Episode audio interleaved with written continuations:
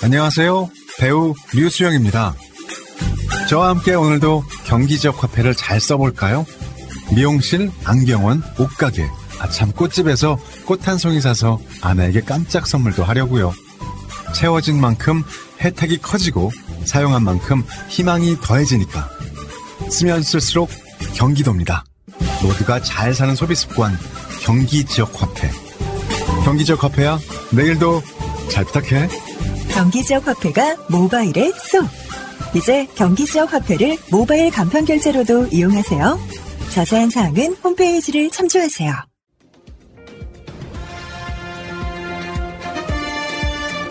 꼭 알아야 할 어제의 뉴스. 조국 전 법무부 장관의 부인 정경심 교수 측이 최근 달라진 주요 증인의 증언에 대한 의견서를 항소심 재판부에 제출했습니다. 정 교수의 변호인은 지난 26일 서울고등법원의 정 교수의 딸 조민 씨가 2009년 서울대 공익인권법센터 세미나에 참석한 것이 분명하다는 취지의 의견서를 제출했습니다. 이는 지난 23일 조 전 장관 부부 재판에서 조 씨의 한영외고 동창 장모 씨가 정 교수의 1심 재판 때와 달리 세미나 동영상 캡처 사진 속 여성이 조 씨가 99% 맞다고 증언한 데 따른 겁니다. 장 씨는 검찰 조사와 정 교수의 1심 재판에선 조 씨가 세미나에 참석하지 않았고 영상에서 확인되는 여성의 얼굴이 조 씨와 다르다고 진술한 바 있습니다. 8시간 회의 끝에 여당이 주도해 상임위 첫 문턱을 넘긴 언론중재법의 핵심은 징벌적 손해배상제 도입입니다. 언론의 고의나 중과실로 피해를 입었다면 최대 5배까지 손해배상을 물을 수 있겠습니다. 손해액은 해당 언론사 매출액의 만분의 1에서 천분의 1 사이로 산정하겠습니다. 손해 정도나 인과관계와 상관없이 매출액을 기준으로 해 논란인데 문체부에서도 뉴스 보도 매출액을 기준 삼자 했지만 받아들여지지 않았습니다.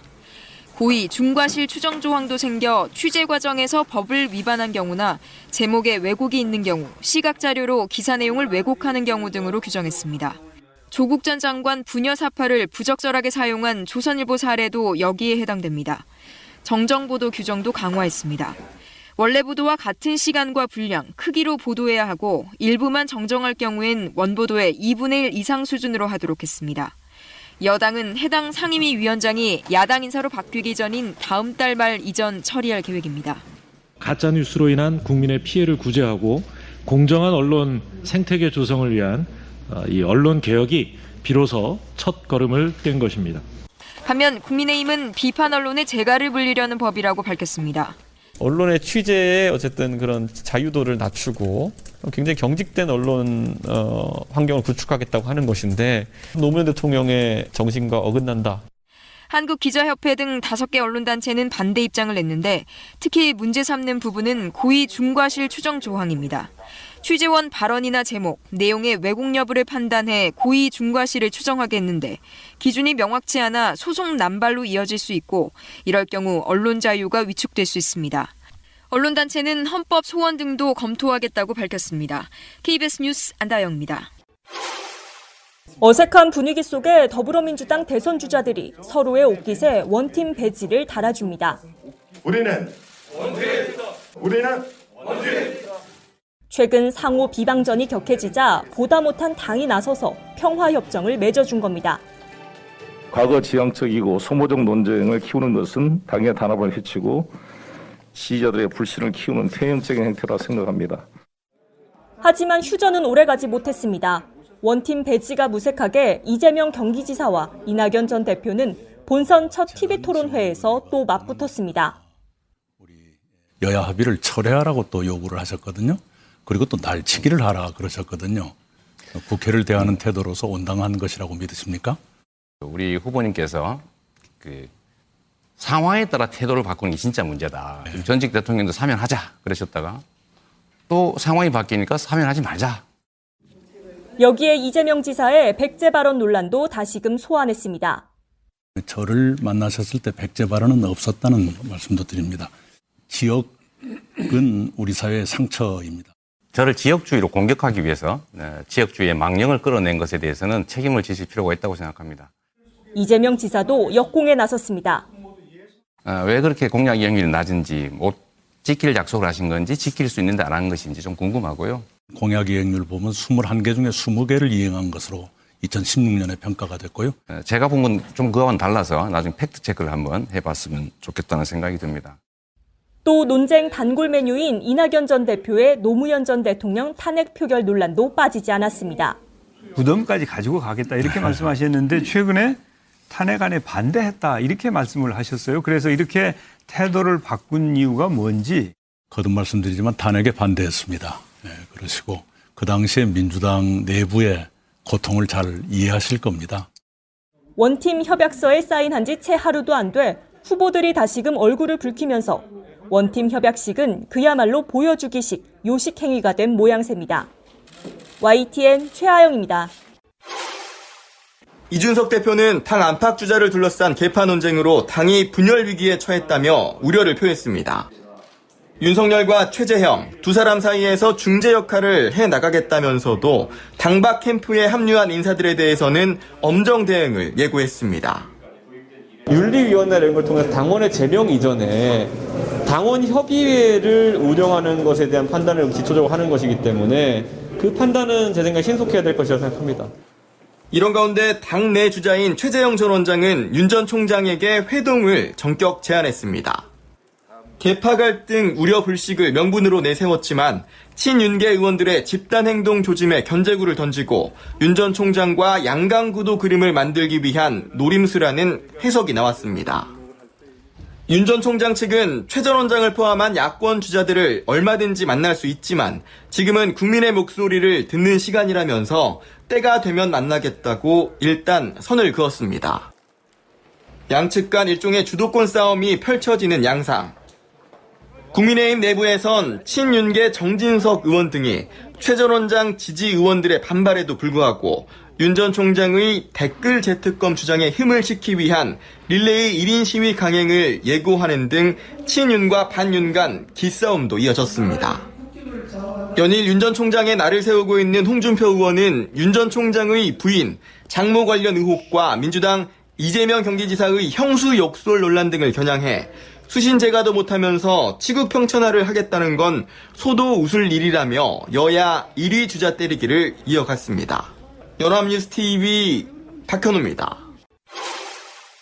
오늘은 날씨가 좀 꾸물꾸물하죠. 좀 비라도 한번 시원하게 왔으면 좋겠는데. 비가 올 것 같아요. 따뜻한 비가 내리겠죠. 원수가 하늘에서. 물이 몇 방울 날렸는데 어, 따뜻했습니다. 밤에 갑자기 바람만 멈추어 달라는 노래 알아요? 네. 몰라야 되는데. 같으면 찾아올까. 그 노래 몰라요? 지금 그 누나가 미국에서 요리사 한다고 합니다. 아, 아. 야 나는 김한선보다 이지은을 더 좋아했거든. 음. 근데 갑자기 그, 그 옛날에 그 시절이 막 그리운 거야. 음. 유튜브 같은 데 가면은 누구누구 현재 근황해가지고 사진이랑 나오잖아요. 예. 왜 이렇게 슬프니? 왜요? 음. 첫사랑은 안 나타났으면 좋겠어. 첫사랑이 나타나면 실망한단 말이에요. 예. 이 대신 아줌마들 용서해야죠. 용서해야죠. 나를 보고 또 누군가는 똑같은 생각을 할 거 아닙니까? 나는 김한선보다는 이정이 더 좋았어. 저도요. 그러면은 김한선은 좀 무서웠어요. 어, 그러면은 두 사람은 물어볼게요. 박혜성하고 김승진 누가 더 좋았어요? 전 둘 다 별로였는데. 근데 유치원 때여가지고 아, 아, 아 세대 차이가 아, 나는구나. 예. 미안하다. 아, 네. 어이고 이틀 전인가요? 제가 잠깐 편의점 갔다 오는 상황이 있었는데 갑자기 우리 사무실 앞에 한 뭉탱이 커피가 이렇게 있는 거예요. 음. 근데 편지가 쓰여 있어. 어. 근처에 사무실이어가지고 드리러 왔었는데 아무도 안 계셔서 그냥 놓고 가신다고. 와. 그분께 감사하다는 말씀 드릴게요. 어. 감사합니다. 음. 그래서 CCTV로 봤지. 음. 남자분이셨어요. 다른 생각 하지 마세요. 실망. 밤에 좀 늦게 오셔가지고 그냥 그 커피 놓고 가셔서 감사하다는 말씀을 전화로 드리고 싶어요. 거의 갱신면 일반. 다 1번 두명 이상 나오면 대부분 다 사기꾼인 거예요. 지난번에 주소를 어. 알려준 효과인가요? 그럴 수도 있고. 어. 어. 그렇게 이제 커피 마시고 잠자지 말고 밤새 일하라고. 어. 아 그런 거 이거. 각성제를 갖다 놓으신 거구나. 그런가 과로사를 시키기 위한. 저쪽 편에서 갖다 준. 감사합니다. 자 가바 PPL 가겠습니다. 두 번째 구매예요. 날이 점점 더워지니 짜증이 늘어서 가바 없으면 안 됩니다. 하루 섭취 안 한 다음 날은 내 안에 악마를 보게 됩니다. 아, 저와 같은 증상이네요. 내가 원래 이런 인간이었나 할 정도인데 가바에 중독된 걸까요? 부작용은 없는 거죠? 그럼 내가 원래 그런 인간이었던 걸로. 그런데 가바 먹고 난 후 확실한 건 기억력이 많이 좋아졌어요. 하루에 몇 번이나 자동차 키, 핸드폰 찾기, 탐정놀이 하는데 그런 부분은 많이 줄었어요. 단어도 잘 생각나고 기분 탓이어도 좋습니다. 음. 재구매를 하셨는데 이제 반응이 좋네요. 단어가 잘 생각난다. 저거 정말 좀 임팩트 있네요. 이거 중요하다니까요. 예. 나이 먹으면은 이게 이제 뇌 영양제 컨셉이잖아요. 나이 먹으면 단어가 안 끄집어내져 갖고 머릿속에는 어, 맴도는데. 어, 어, 어, 어. 어 휘를 꺼내기가 전라도에선 진짜 거시기. 예. 근데 그게 잘 안 될 때가 있잖아요. 이런 게 많이 좋아지는 거죠. 어, 충분히 섭취를 해주시면. 네, 댓글 하나 더 갈게요. 네. 재구매 또 하신 분인데 엄마께서 3년 전 폐암 수술하시고 우울증과 불면증으로 고생을 많이 하셨어요. 수많은 병원, 한의원 좋다는 거 다 드셨는데 만족도는 높지 않았었습니다. 믿고 듣는 새날에서 가발을 알게 되고 아기 때부터 수면 의식이 긴 딸과 엄마에게 드릴 가발을 구입했습니다. 항상 좋다는 거 사드리면 만족도가 높지 않은 엄마께서 한 달 후 가발을 더 시켜달라고 하셨고 병원에서 처방받은 약도 드시지 않았습니다. 긴장감이 높고 예민한 딸아이도 줌 수업 시간에 집중하는 모습에 새날 열심히 듣고 가발을 알게 되어 행복합니다. 사장님 더더 번창하세요. 아, 가장 중요한 부분 이 부분입니다. 그리고 마차 언니 팬입니다. 언니라면 잠깐만요. 뭔가 내용하고 마차 언니하고 또 뭔가 안 맞는데요. 동생 화이팅! 제가 이 그 가바를 홍보해드린 이유가 대한민국 사회에 새날로부터 가바가 시작됐다. 뭐 이런 이야기 듣고 싶은 거거든요. 막상 써보니까 되게 좋아요. 이게 어떤 질병 치료제는 아닌데 여러 가지 측면에서 예를 들어서 아까 말한 뇌 영양제 개념, 사람을 릴렉스 시키는 거, 잠을 잘 자게 만드는 거, 혈관이 깨끗해지는 거 이런 용도로 이거는 약이 아니기 때문에 무슨 효과가 있다 없다 이렇게 말하는 것보다는요 몸에 진짜로 필요한 필수 아미노산인데 식생활이 바뀌면서 상당 부분 부족해서 생기는 현상들을 극복하는 거죠.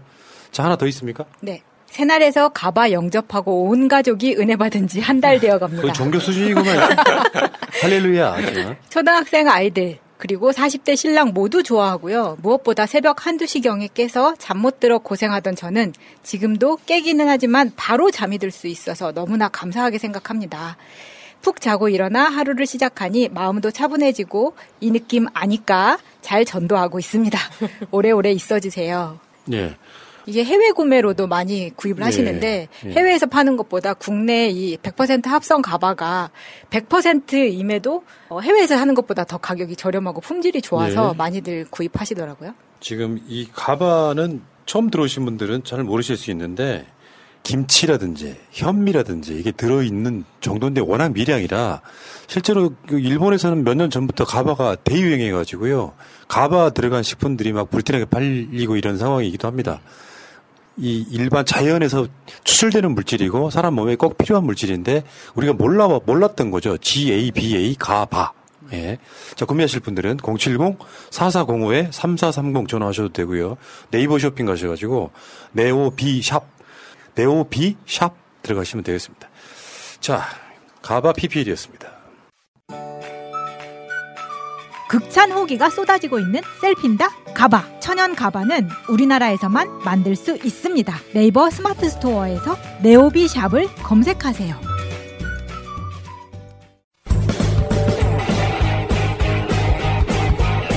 제도로서의 민주주의가 흔들리고 후퇴하는 일은 이제 없습니다. 민주주의가 밥이고 밥이 민주주의가 되어야 합니다. 자, 방송 시작하겠습니다. 지금 제 앞에는 가바가 필요한 세 분 나와 계십니다. 이 시대에 폭발하시는 분들. 자, 첫 번째 폭발하시는 분. 폭발해가지고 머리가 지금 그슬렸죠. 야수님. 안녕하세요. 야수입니다. 네. 어서 오시고요.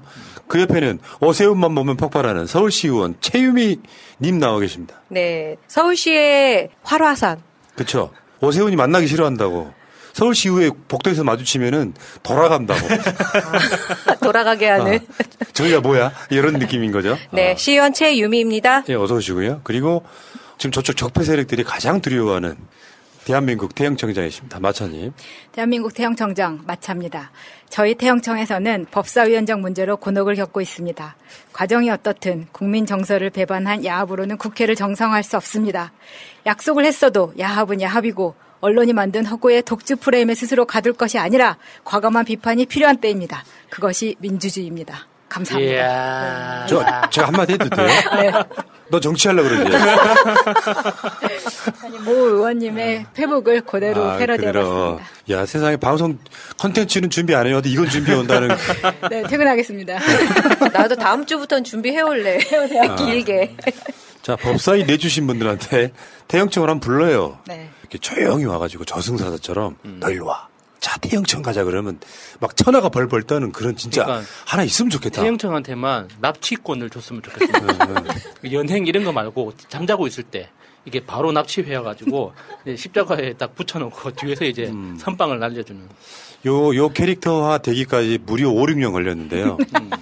저는 개인적으로 새날 19에서 하는 말이 아니라 이쪽 바닥에 최고의 셀럽은 나는 마차님이라고 생각해요. 특히 평론 능력은 어. 저도 지금 top이라고. 디테일이나 예. 컨텐츠 이런 거에서 마차님을 능가할 사람은 없어서 그 정치인분들 가끔씩 오면은 마차님한테 저도 마차님처럼 되고 싶어요 하는 사람들이 꽤 많아요. 안 됩니다. 이미 글렀어요. 그러니까 이런 컨텐츠나 자기 아우라를 쌓아가는 과정이 시간이 필요하죠. 음. 5, 6년 이상에. 그렇다 보니까 이제 지금 여론조사 1위를 달리고 있는 이재명 기사 채널에서도 이제 급히 모셔가는 네. 이런 정도 셀럽이 됐으니까요. 예. 너 정치하려 그러지. 왜 안 됩니까? 어, 영부인이 될 수도 있죠. 예. 영부인이 되고 싶습니다. 아이고 미치겠다. 가만 있어봐. 저기 서초동에 어떤 분이 있잖아요. 내가 보기 이혼하게 생겼던데. 뭐 거기라도 한번 줄을 서보시니. 그럼 비슷하. 참. 자, 이 세 분과 함께 출발하겠습니다. 잊지 않으셨죠? 하트를 꼭 눌러주세요. 오늘도 감사합니다. 자, 코로나 확진자 현황 보고 가야겠죠? 아무리 급해도 할 건 하고 가야죠. 1896명이 나왔는데요. 가장 최고점 찍었어요. 근데 네. 여러분들 걱정 안 하셔도 됩니다.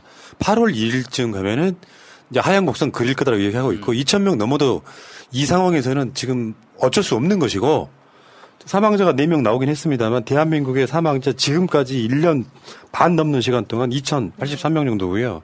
일단 기본적으로 지금 지금은 뭐 델타 바이러스라든지 계속 확산되는 어떤 추위 때문에 그런 것인데 여기에 대해서 숫자에는 너무 이제 스트레스 받지 마시자고요. 얼른 끝내야 돼.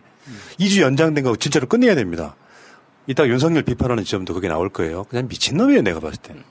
자, 지역으로 한번 보겠습니다. 서울 573명, 여전히 탑을 달리고 있고요. 부산 102명이죠. 그 부산이 전에도 말씀드렸지만 해운대에 해운대를 단속하는 요원이 두 명밖에 없어. 네. 밤에 술 처마시는 걸 어떻게 그걸 단속할 거야, 그걸. 거기다가 지금 부산에서 지금 델타 변이 환자가 늘어나고 있다고 하잖아요. 절반이 넘는 사람이 델타 변이라고. 그러니까 우리나라에서도 지금 델타 변이가 우세종이 됐죠. 그런데 이제 델타 변이의 특징이 이제 감염은 빨리 일어나는데 치명률이 낮은 것 같아요. 그래서 그게 백신을 접종한 사람 숫자가 늘어나서 치명률이 낮아진 경향도 있겠지만 그 델타 변이라는 그 특성인 것 같기도 합니다. 그러니까 실제로 이 사람들은 콩밭에가 있어, 마음에. 오세훈이 윤석열을 만나면서 세월호 유가족 안 만나는 거 봐요. 진짜 그건 괘씸하더라고요. 박형준은 안 그렇습니까, 지금? 머릿속에 내가 봤을 때 온통 오반노프야, 내가 봤을 그렇죠. 때는. 지금 집을 땅을 그렇게 많이 사놨는데 그거 뭐, 어떻게 할 거예요? 지금- 만들면 LCT 그거 지금 사회 환원 했습니까? 계속 물어봐야 돼. 어, 아들한테 환원을 했겠죠. 사위, 사위, 사위 환원. 환원. 이명박의 청계재단. 예. 그런 방식일 거라고 나는 보는데. 코로나는 지금 상황이 이렇고요. 굉장히 좋은 소식이 하나 있었죠. IMF가 한국 성장률 전망을 4.3%로 올렸습니다. OECD는 3.8, ADB는 4.0, 한국은행은 4.0, 정부는 4.2, IMF는 4.3. 사실상 후반기로 가면서 다른 전망들이 더 상향치를 올리고 있거든요. 예. 그 한국 경제가 기본적으로 여러분들 이제 그런 사람들 있잖아요. 성장과 분배냐 할 때 성장이면 다냐 하는 사람들이 있는데 성장이 돼야만 분배도 되는 거예요. 성장이 안 되는데 어떻게 분배가 됩니까? 그 성장은 기본적으로 깔고 가야 된다고 보는데 IMF에서는 4.3으로 지금 아마 다음에 나올 다른 무슨 뭐 신용평가기관 등의 전망 등은 예. 더 올라갈 수도 있습니다. 여기 한번 보세요. 21년 성장률 조정폭 비교. 조정 폭이라는 게 뭐냐면 예상했던 것보다 더 올라갈 거다라고 예상해서 그게 조- 조정을 해주는 거예요. 21년 초반에 예상했던 것하고 이제 이번에 이제 하- 상반기 지나가고 하반기에 대해서 예측하는 거죠. 지금 일, 일본 한번 보십시오. 우리 후진국. 도쿄올림픽을 한국이 주고 있잖아요. 각종 그 기반에서 0.5 마이너스 0.5고 한국은 0.7 올랐잖아요. 그리고 인도 같은 나라가 마이너스 0. 마이너스 3이면 어마어마한 거예요. 왜냐면은 여기는 인구나 이런 게 중국보다 훨씬 더 성장의 가능성이 높은 나라인데 예상치에서 또 3%가 빠진 거 아닙니까? 그러니까 요번에 IMF에서 이제 예측한 건 워낙 눈에 띄는 뉴스여가지고 언론에서도 안 다룰 수가 없는 건데 그동안 언론이 꼭꼭 숨기고 있었던 뉴스가 그러니까 2021년 1월부터 6월까지 상반기 그 무역 수출액이 대한민국 건국 이래 최대치를 경신했습니다. 그게 무슨 뜻이에요? 정말 K방역이라는 이 브랜드 하나로 대한민국의 위상이 바뀌면서 대한민국의 브랜드 가치가 전 세계적으로 지금 위력을 떨치고 있다는 뜻이거든요. 그러니까 물량 자체가 늘어난 게 아니에요. 수출 액수가 늘어난 거지. 그러면 물량 하나당 단가가 올라갔다는 뜻이잖아요. 그러니까 완전히 다른 국면으로 접어들고 있다는 거예요. 음. IMF에서 이런 그 예측을 했다는 건 그 상반기 동안에 대한민국 무역 수출 실적을 보고 다시 예측치를 조정한 거거든요. 음. 그런데 그동안 이게 그 상반기 동안 그렇게 잘 해왔다는 것에, 것에 대해서는 언론에서 단 한마디도 안 하고 있는 거잖아요. 정말 그 이 잔대가리 하나는 끝장나는 것 같습니다. 놀랍지 진짜. 않습니까? 예. 대한민국 놀랍지 않습니까? 이게 발전한 게 놀라운 게 아니라 쌩 까는 거에 놀라운 거야. 그 진짜 빅뉴스가 어제 나왔었는데 그것도 쌩 까버리더라고. 뭐냐. 남북한이 한 라인을 다시 연결했단 말이에요. 두 군데가 있어요. 저쪽 서해 쪽에 그 군인들끼리 하는 한 라인하고 판문점 쪽에 있는 한 라인. 이 두 개를 어제 다 연결을 했거든요. 진짜로 뉴스를 안 내버리는 거예요. 음. 왜냐하면 남북 관계에 있어서 어, 문재인 대통령의 최고의 업적 방역도 방역이지만 경제도 경제지만 남북 관계에 있어서 대통령 임기 내내 어떠한 북한 리스크도 없었던 상황이지 않습니까? 예. 그런 상황에 그 트럼프가 그냥 양아치 짓 해놓고 간 사이에 북한 입장에선 좀 빡이 쳐가지고 사이가 상태가 별로 안 좋았잖아요 서로가 이걸 다시 연결하고 그 사이에 문 대통령하고 김정은 위원장하고 친서가 여러 번 오갔다. 우리는 그럴 거라고 계속해서 예. 예, 상을 예. 해왔지 않습니까? 남북 관계에 어제 그 그런 기자 하나 있었죠. 한 10분 20분 전에 이인영 통일부 장관 취임 1년 됐는데 아무 성과 없다라고 보도를 냈는데 1, 20분 후에 청와대에서 발표를 한 거예요. 청와대에서 네, 엿을 네. 먹인 거네요. 그러니까 어떤 우연히 봤던 댓글이 생각나는데 대한민국 국민은 남북이 통일을 해도 모를 거다. 보도를 안 해서. 맞아 맞아. 그럴 것 같아. 언제 통일됐대? 뭐 이렇게. 어? 어떻게? 보면은 언제? 이인영 통일부 장관 1주년 최대 선물을 주신 것 같아요. 청와대에서. 그러니까 그날이 네. 정전협정 기념일이라는 것도 그러니까 북한에서 약간 그 제안을 했다고 하죠. 그러니까 일주일 전에 먼저 개통할 수도 있었는데 그 개통하고 발표하는 날짜 조정을 할 날을 때. 정전 조정 정전 협정일로 하자 이렇게 했다고 합니다. 7월 27일 6.25가 끝난 날이고요. 이승만이 그 삽질한 나라. 어, 6.25가 끝난 날이고 그 이런 것들이 이제 결국에는 종전선언까지 가야 되는데 좀 지지부진한 측면이 있고 이게 남북한의 문제만 있다면 별 문제가 안 되는데 국제적 역학관계에서 생각보다 굉장히 어려운 측면들이 이- 있었던 건 사실이고요. 아까 근데 청와대가 통일부에 선물을 준 게 아니라 이 과정들을 주무 부처가 계속. 해왔던 거죠. 그러니까 이인영 장관의 성과라고 보는 게 일단 맞아요. 그러면 지난번에 그 모 대표가 일도 안 하는 통일부 뭐 없애야 없애야 된다. 이런 얘기 들었을 때 얼마나 정말 왜 이준석이라고 말을 못 합니까? 모 대표라니. 아니, 그러니까 이름도 꺼내기 싫은 거지. 그치. 아, 죄송합니다. 그 깊은 뜻을 그치. 몰라. 아, 준수가 역시. 들었나 준수가. 제 입에 담고 싶지 않아서. 일부 방송이 소위 똥파리들을 이야기할 때 네. 실명을 이야기하는 게 제일 바보 같은 짓이에요. 음. 고소고발의 문제가 아니라 우리가 이름을 불러주면 되게 좋아해. 아 그래요? 그럼 죄송합니다. 아, 쟤들이 우리를 알고 있어. 이런 거 있잖아요. 그러니까 무시하세요. 그냥, 그냥 무시하시면 돼요. 그럼 제 발언이 적절했다는 거죠. 예, 그렇죠. 죄송- 준수기도. 무시하시면 됩니다. 죄송합니다. 아무튼 저는 이 부분에 있어서 문 대통령의 스타일을 보는 거죠. 북한이 저렇게 나오고 남북 공동 연락사무소 폭파돼 버리고 이럴 때 발끈할 수 있거든요. 왜 여론 때문에. 예. 북한도 김정은 위원장이 제대로 함부로 못하는 이유가요. 북한 인민들의 여론 때문에 못하는 거. 쪼르르 못 달려간다고. 우리가 뭐 백신 줄게, 식량 줄게 하면 오 주세요 못 달려간다고 왜? 그 사람 자존심이 걸려 있거든요. 근데 우리가 좀 알아줘야 한다는 것도 말이 좀 이상한데, 그러니까 알고 있어야 된다고 생각하는 게 지금 북한의 상황인 거죠. 그러니까 북한이 작년에 홍수 이후로 제대로 복구가 안 되고 있습니다. 그래서 식량, 문, 식량 문제가 좀 기아 상태로 돌입할 직전인 상황인 만큼 굉장히 심각하거든요.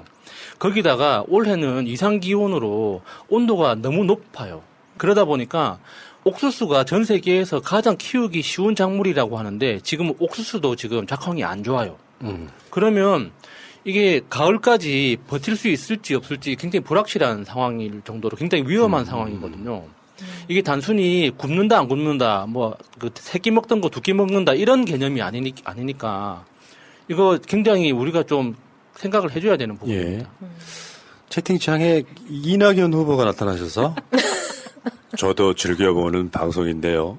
새날 구독, 좋아요 엄중히 부탁드립니다. 저분 누구실까요? 패러디, 사람들이. 패러디 계정 같습니다. 네. 그러니까 어쨌건 지금 14개월 만에 그 끊겼던 한라인이 지금 다시 연결이 됐습니다. 그 한라인이 뭐 다른 게 아니라 써먹으려면 엄청난 것들이 써먹혀요. 저쪽에서 무슨 일이 터졌어. 니들 도발하는 거 아니지? 먼저 물어볼 수 있는. 그러니까 전쟁을 방지할 수 있는 제보의 것도 쓰이고요. 남북한이 급히 연락해야 될 때 그 연락하는 그 한라인을 통해서 서로 의견 나눌 수 있고요. 굳이 안 넘어가도 시대가 그- 나는 그게 한라인도 웃긴 게 그냥 핸드폰으로 하면 되잖아. 굳이 유선을 연결해가지고 하는 것도 좀 웃기지 않습니까? 근데 근데 이제 법적으로 아직까지 남북이 통신이 자유롭지 않은 상황이기 때문에 이제 유선으로 연결했다는 것 자체가 우리가 관계가 이렇게 개선됐다는 걸 상징하는 거죠. 음, 뭐 근데 아까 급하면은 메일로 보내도 되고 뭐 메신저로 보내도 되죠. 보내도 되고 카카오. 그러니까 뭐 로이터가 오보를 냈다고는 하는데 남북이 정상회담 곧 열릴 거다. 청와대에서 아니다 이렇게 이야기를 했다고 하는데 문제는 그럴 것 같아요. 오보가 아니었으면 좋겠어요. 뭐 정상회담 열리면 열, 열릴 수 있는 거죠. 가까운데.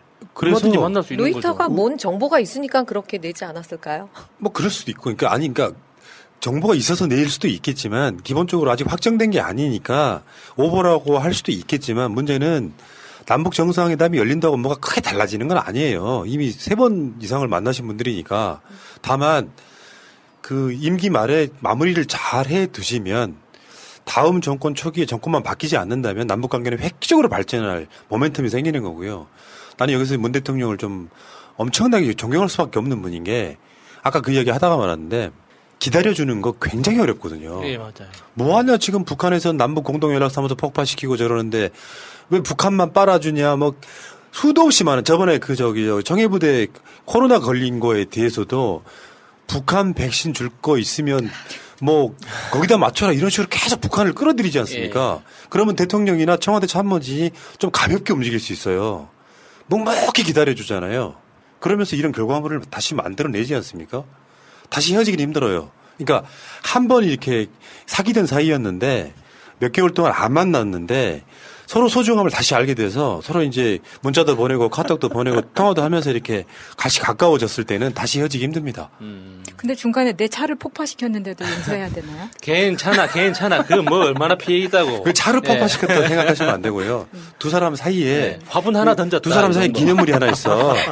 그 남자친구 여자친구한테 고민형 큰 걸 줬는데 요걸 그 남자친구 보라고 고민형을 불태운 사건이에요 그게. 어, 그 고민형 그 다시 그거 하나 사면 되지 뭐 이렇게 어려운 일이야. 아무튼 문 대통령 대단하시다 생각이 들고요. 이인영 장관도 그 김현철 통일부 장관이 이제 교수 출신이다 보니까 잘 뭘 못한다. 왜 의전만 하냐 해서 민주당의 실세 정치인 원내대표 출신이 지금 통일부 장관으로 갔는데 그 어려운 과정의 성과를 저는 하나 만들어냈다고 생각해요. 이거 하나만도 충분해요. 예, 일한 거죠. 서로 연락할 통로를 만들어 놓고 서로 친서를 주고 받았는데 이제는 날 잡는 것밖에 안 남았지 뭐. 그러니까 그 통일부가 뭐 성과가 없으니까 없어야 된다는 그 주장이 얼마나 가벼운 건지 드러나는 거죠. 맞아요.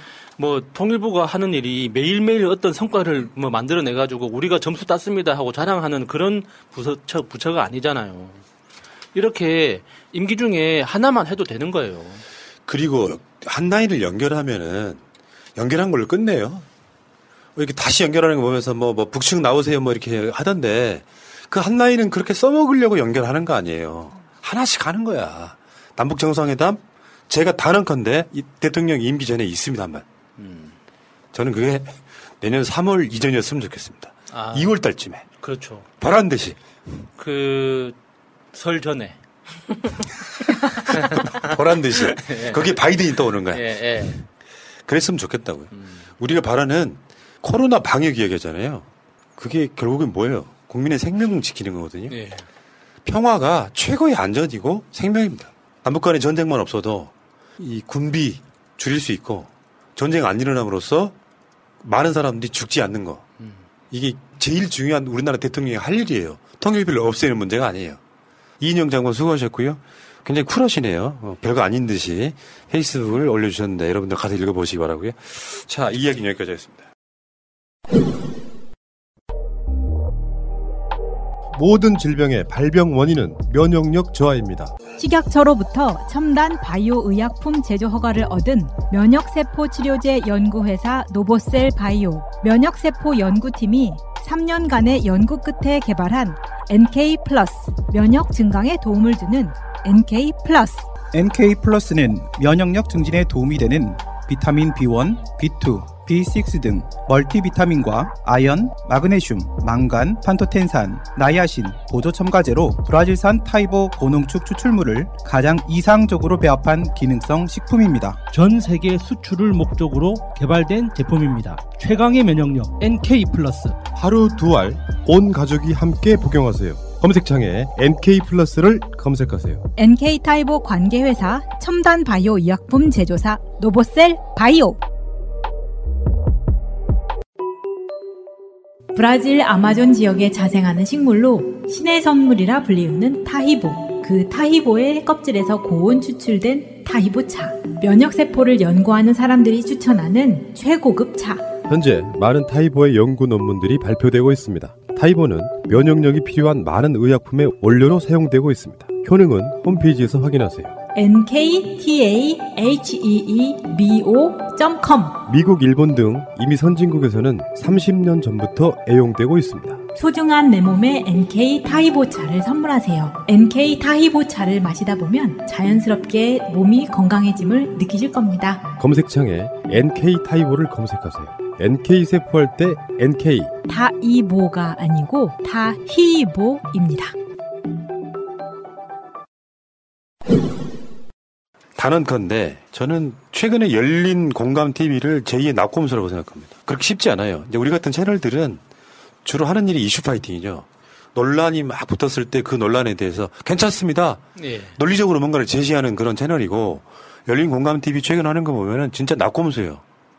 특히 그러니까 주진우 기자가 했던 역할 실제로 취재하고 그 현장에 찾아가고 당사자들을 만나서 물어보는 이 기능은 정말 하는 게 쉽지가 않거든요. 그러니까 이게 돈이 있다고 할 수 있는 것도 아니고 사람만 있다고 할 수 있는 것도 아니고 이게 뭔가 여러 가지 조합이 동시에 갖춰져야지 할 수 있는 건데 그 영상을 볼 때마다 아 좀 뭔가 경외심이 느껴지긴 합니다.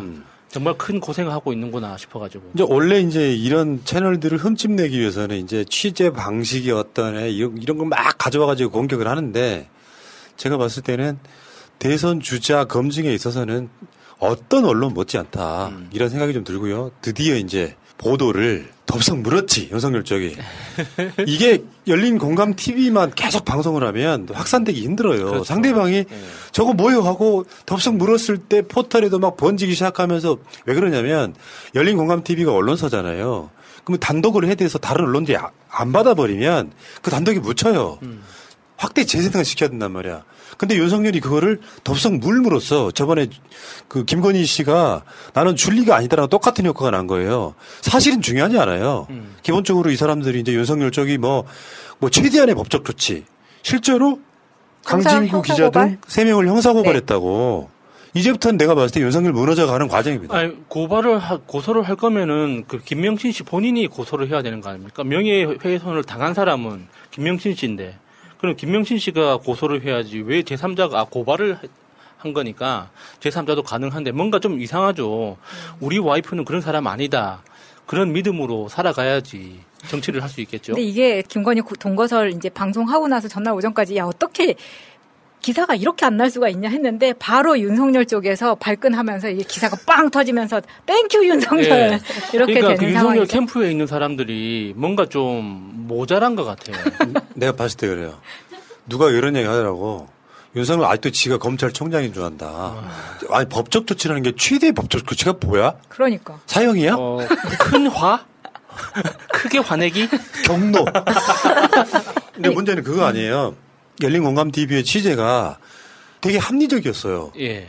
양재택 검사의 어머니를 인터뷰하는 거잖아요. 예. 거기에 무슨 뭐 취재를 하러 들어가는 skill을 갖고 공격을 하던데 그게 중요한 게 아니라 양재택도 그렇고 윤석열 쪽에서도 우- 뭐 예를 들면 윤석열 쪽은 이게 거짓말이다. 처음부터까지 거짓말이다 얘기하는 거고 양재택 쪽에서는 우리 엄마 치매야 이렇게 된 거잖아요. 기자들이 바보입니까? 치매 노인 같은 말 횡설수설 하시는 말을 갖고 보도를 하게? 예.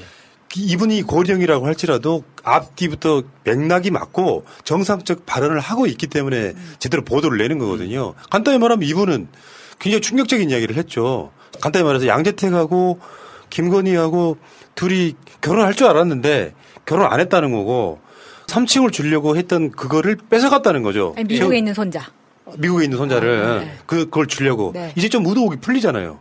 아니 근데 이 할머니 자체를 김명 씨는 그러니까 무당으로서만 봤더라고요. 그러니까 전 남자친구의 예, 어머니가 맞아요, 아니라 맞아요. 그 부분이 굉장히 예. 놀라웠었거든요. 왜냐하면 윤석열하고 심지어 신혼여행도 갔었더라고요 하와이로. 예. 근데 하와이로 가면서 어머니 저 이렇게 신- 신혼여행 가니까 저희 좀 좋게 잘 되라고 빌어주세요라고 이야기를 예. 했다는 부분이 와 이거는 진짜 그러니까 대단하다. 저도 가- 그, 그, 그 부분에서, 아, 이 김명신 씨가 그 할머니를 정말 종교처럼, 그러니까 이게 무속 신앙에 대해서 이제 자기 보살님에 대해서 신을 모시듯이 하는 사람들이 있긴 있거든요.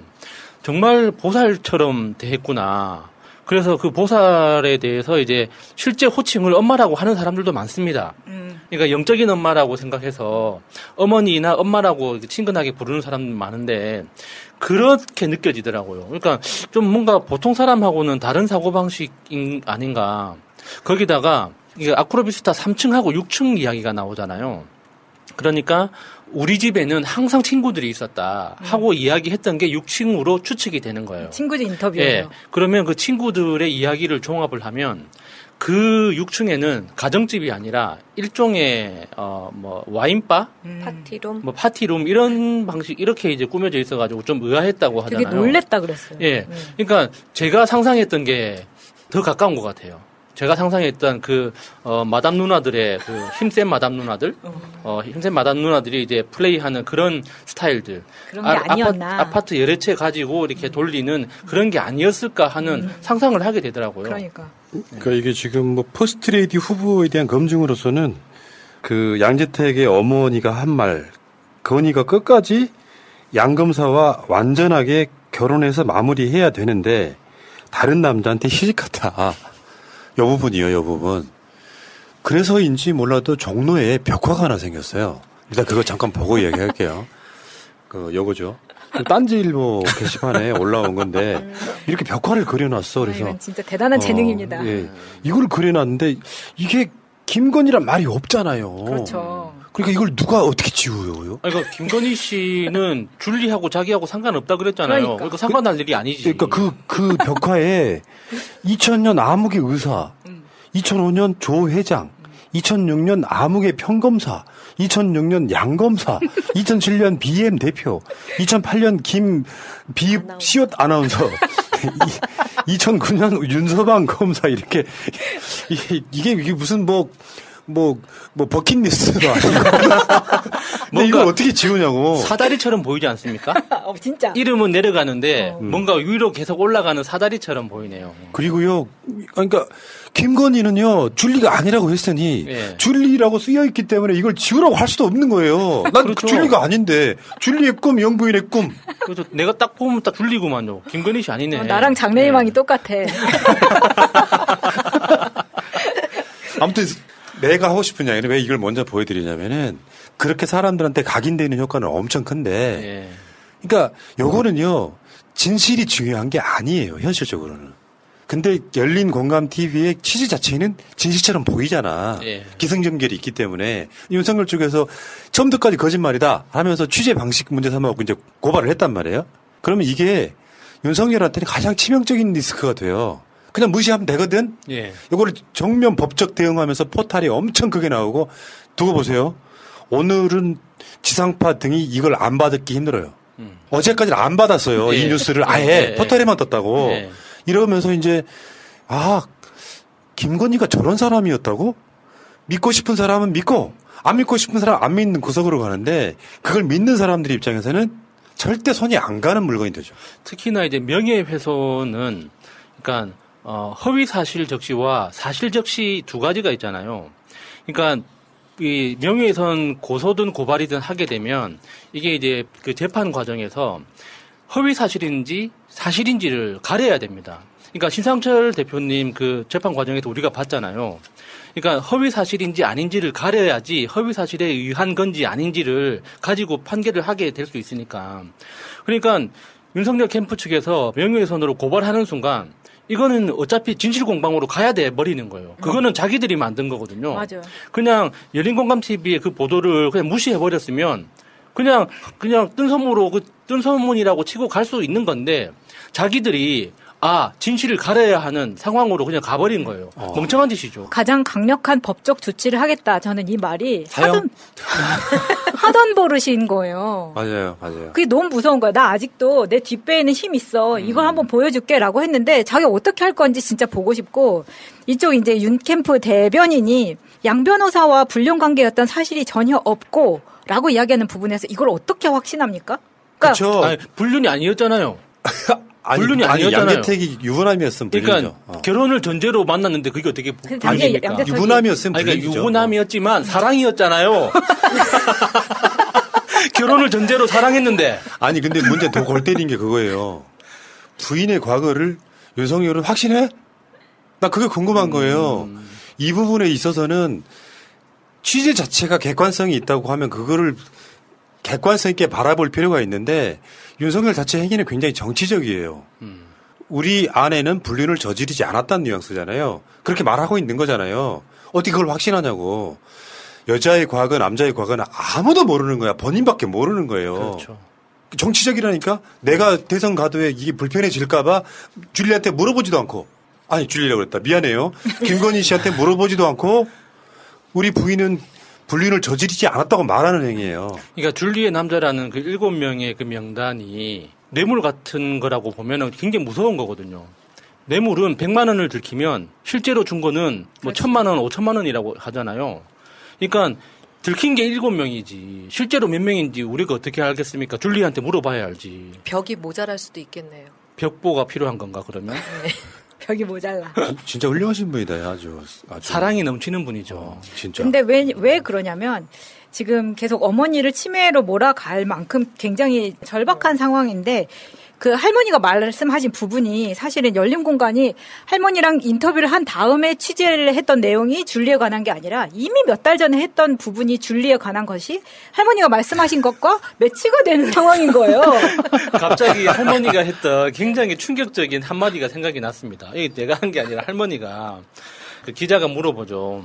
양재택 검사하고 이렇게 같이 관, 그러니까 관계를 맺었던 결혼까지 할 뻔했던 사람이 윤석열 씨하고 결혼을 했는데 그 윤석열 씨에 대해서 어떻게 생각하냐 그러니까는 할머니가 미친 놈이죠. 그러면 윤석열이 그 할머니를 고소해야 되는 거 아니에요? 그렇죠. 어, 명예훼손으로. 정신이 멀쩡하신 것 같은데요. 답변으로 봐서는. 어, 여기 이- 이런 구조 있단 말이에요. 약간 이건 대선 완전히 이제 폭망했다라고 느끼는 게 지금 이거는 견뎌야 되는 사실이 이슈였거든요. 어쩔 수 없는 거야. 견뎌야 되는 이슈였는데 아까 말씀드린 것처럼 언론사의 속성이기도 합니다. 저쪽이 단독을 내잖아. 그러면 관망할 수밖에 없어요. 저쪽 단독에 내가 그거를 숟가락 얹기도 그렇고 그 단독에 대해서 예를 들면 TV조선이 단독한 걸 MBC가 그걸 보도할 수 있겠어요? 근데 문제는 그 단독이 그 매체 만에 단독으로 끝나면 문제가 크게 하- 확대가 안 되는데 윤석열 대선 후보가 물었잖아요. 대선 후보의 동정에 포함되어 있는 거예요.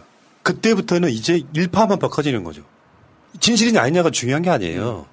그러니까 요거를 열린 공감 TV가 제대로 윤석열 낚아버린 거예요. 대선 전체 판에서 보면. 그렇죠. 그러니까 캠프가 모자라다는 거죠.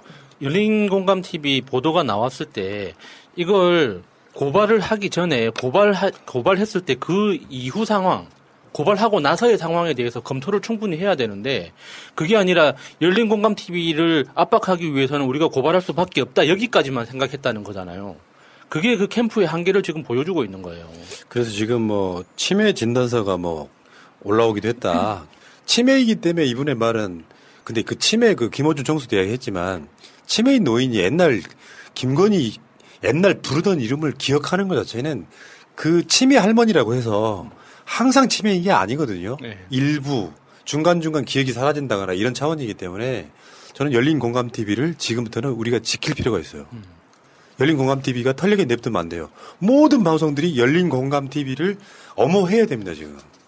아니 그리고 할머니가 김건희에 대해서 물어보고 그 전에 이제 계속 할머니는 명신이라고 하잖아요. 예. 김건희보다 명신이라는 이름에 더 친숙한 거 그리고 김명신이 그림을 그렸다. 그래서 그림도 집에 있었는데 불태워버렸다고 하잖아요. 예, 예. 그런 것도 다 기억을 하고 있고 그러면 저 그림은 뭐냐 했더니 저거는 서울대 미대 교수가 그려준 거다.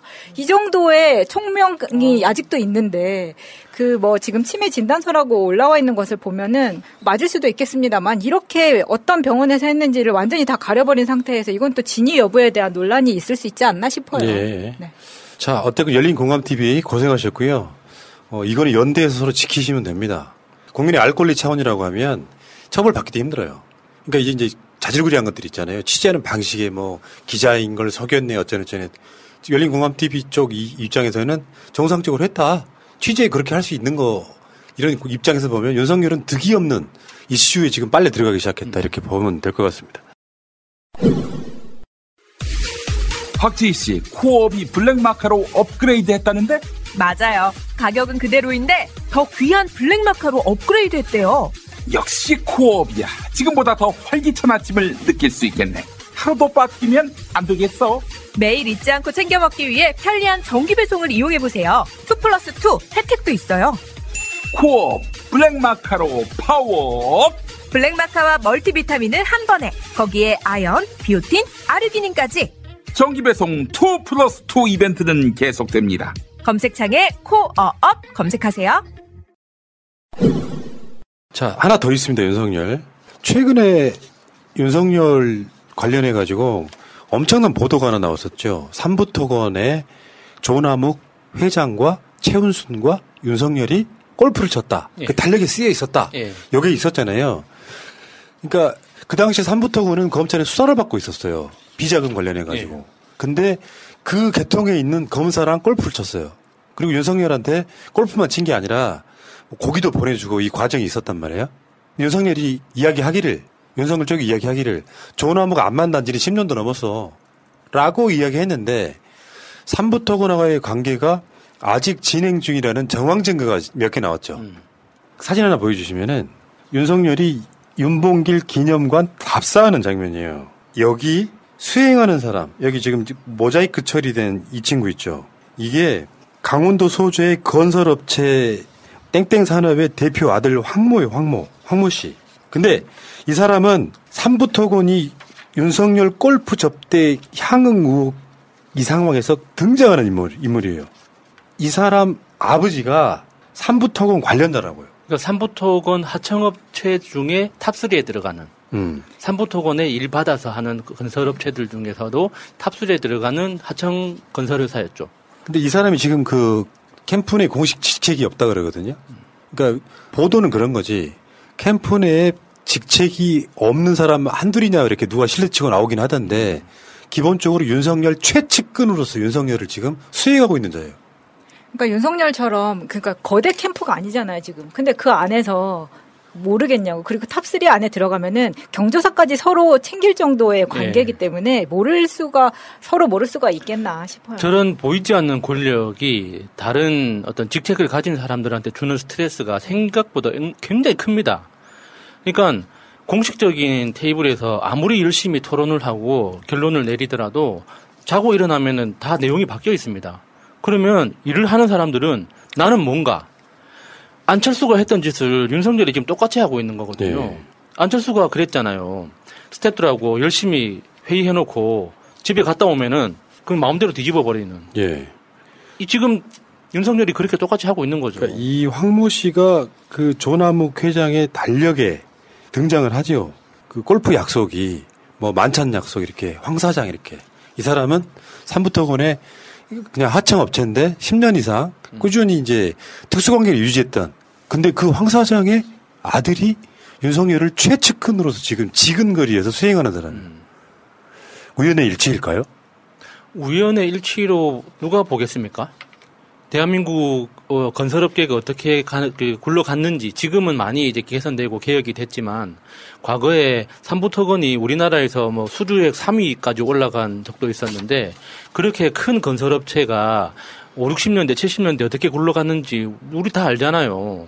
다 끼리끼리 하고 다 형님 동생 하면서 이렇게 누구 누가 수주하면은 30%뚝 떼고 70% 넘겨주고 그럼 70% 받은 사람이 다시 30%뚝 떼고 그 다음 동생한테 또 넘겨주고 이런 방식으로 해 먹었다는 거 다들 알잖아요. 그 과정에서 하청업체 1, 2, 3위를 했던 그 회사 중에 하나라면 얼마나 가까운 관계였겠습니까? 저는 이거를 다른 면에서 그 생각을 해봤어요. 자기 전에 나는 자기 전에 하루를 좀 정리하는 편이거든요. 왜 그 황 사장의 아들이 윤석열을 가장 지근거리에 수행을 할까? 캠프 공식 직책도 아니에요. 그러니까 이거는 시스템상에 들어 그러니까 캠프라고 하는 게 막 국민의 힘에서도 넘어오고 막 그래가지고 이렇게 캠프를 꾸리잖아요. 근데 윤석열은 권력은 가장 가까운 거리인 사람이 최고 권력이라고 하잖아. 그렇죠. 그러면 이게 황 사장이나 삼부토건과의 이중에서는 저는 스폰 관계에서 만들어진 그런 관계라고 보는 거죠. 오랜 시간 동안 윤석열을 스폰해 왔던 누군가가 만든 윤석열 수행이라면 수행인데 어떻게 보면 윤석열을 누군가가 조정하는 힘이 있다고 보는 거예요. 그러니까 저는 다른 상상을 해보는 게 윤석열의 돈 문제라고 생각합니다. 아. 그러니까 우리가 김건희 씨하고 윤석열 씨의 그 관계를 봤을 때 정말 어 100년 가약을 맺은 부부로서 경제 공동체처럼 안 보이잖아요. 그러면 요번에 재산 신고했을 때 윤석열 씨 재산이 3억 조금 안 되게 있었거든요. 그게 다 현금이라고 쳐- 치더라도 이미 다 떨어지고도 남아, 남은 시간이에요. 이게 캐- 그 캠페인 시작 시점을 보면. 그러면 어, 지금도 이제 그 국민의힘에 입당하지 않는 이상은 매일매일 수천만 원씩 써야 되거든요. 매일매일. 그러면 그 돈이 어디서 나오겠습니까? 저는 김건희 씨가 그 돈을 대주지 않을 거라고 생각하거든요. 그렇지. 그러면은 누군가는 돈을 대야 된단 말이에요. 어딘가는 돈이 나와야지 그 많은 스탭들 다 월급은 못 챙겨주더라도 차비하고 기름값은 줘야 될 거 아닙니까? 그래야지 움직이지. 어떻게 사람들이 그냥 안 먹고 움직여요. 그러면 그 돈을 어디선가는 나와야 되는데 그 돈이 출처가 아닌가 하는 그런 상상을 하게 되더라고요. 음. 너무 뜬금없는 거예요. 그러니까 이게 나는 삼부토건 그 조남욱을 만난 지도 10년 이렇게 됐다. 그 관계는 저는 계속 유지하고 있다고 보는 거예요. 신기하잖아요. 최 회장 해가지고 최은순하고 윤석열하고 그 당시 수사를 받고 있던 조남욱이 골프를 같이 쳤다. 현직 검사였고 특수부였고 그 라인에 있는 검사였는데 이 자체로 얘는 대선 나오면 안 돼요. 사실은. 맞아요. 왜냐하면 결과물이 있잖아. 근데 여기에 한 명이 더 등장하죠. 정상명 전 총장. 이 사람이 노무현 대통령 때 검찰총장이에요. 근데 큰 뭐 이상한 막 뭐 어마어마한 무슨 뭐 안 좋은 악역 이런 건 아니었는데 이 사람이 2011년에서 12년 사이에 삼부토건의 법률 자문을 맡았고요. 이 당시에 검찰이 삼부토건을 수사해가지고 최성 불기소 처분하는데 혁혁한 공을 세웁니다. 근데 이 정상명이 윤석열 결혼식 주례를 본 사람이야 또. 그러니까 전관도 작동을 했던 거고 정상명하고 윤석열은 상당히 가까운 사이일 거 아니에요. 예를 들면 가장 제일 친한 친구가 결혼식 사회를 보러고 가장 존경하는 사람이 결혼식 주례를 보는 거잖아. 예. 이 구조에 놓여 있는 건데 이 사람은 삼부토건의 법률 자문을 했단 말이에요. 그러니까 윤석열이 생각보다 삼부토건의 커넥션이니까 그 뿌리가 굉장히 깊고 넓어요 지금. 근데 삼부토건 조나목이나 등등을 만나거나 그런 지가 10년이 넘었다고? 그런데 지금 이 상황에서 삼부토건 현재 회장이 누군지 이야기하는 건 부적절할까요? 아니, 이렇게 적절해요. 그 부적절한 건 아까 벽화에 있던 그 리스트죠. 어.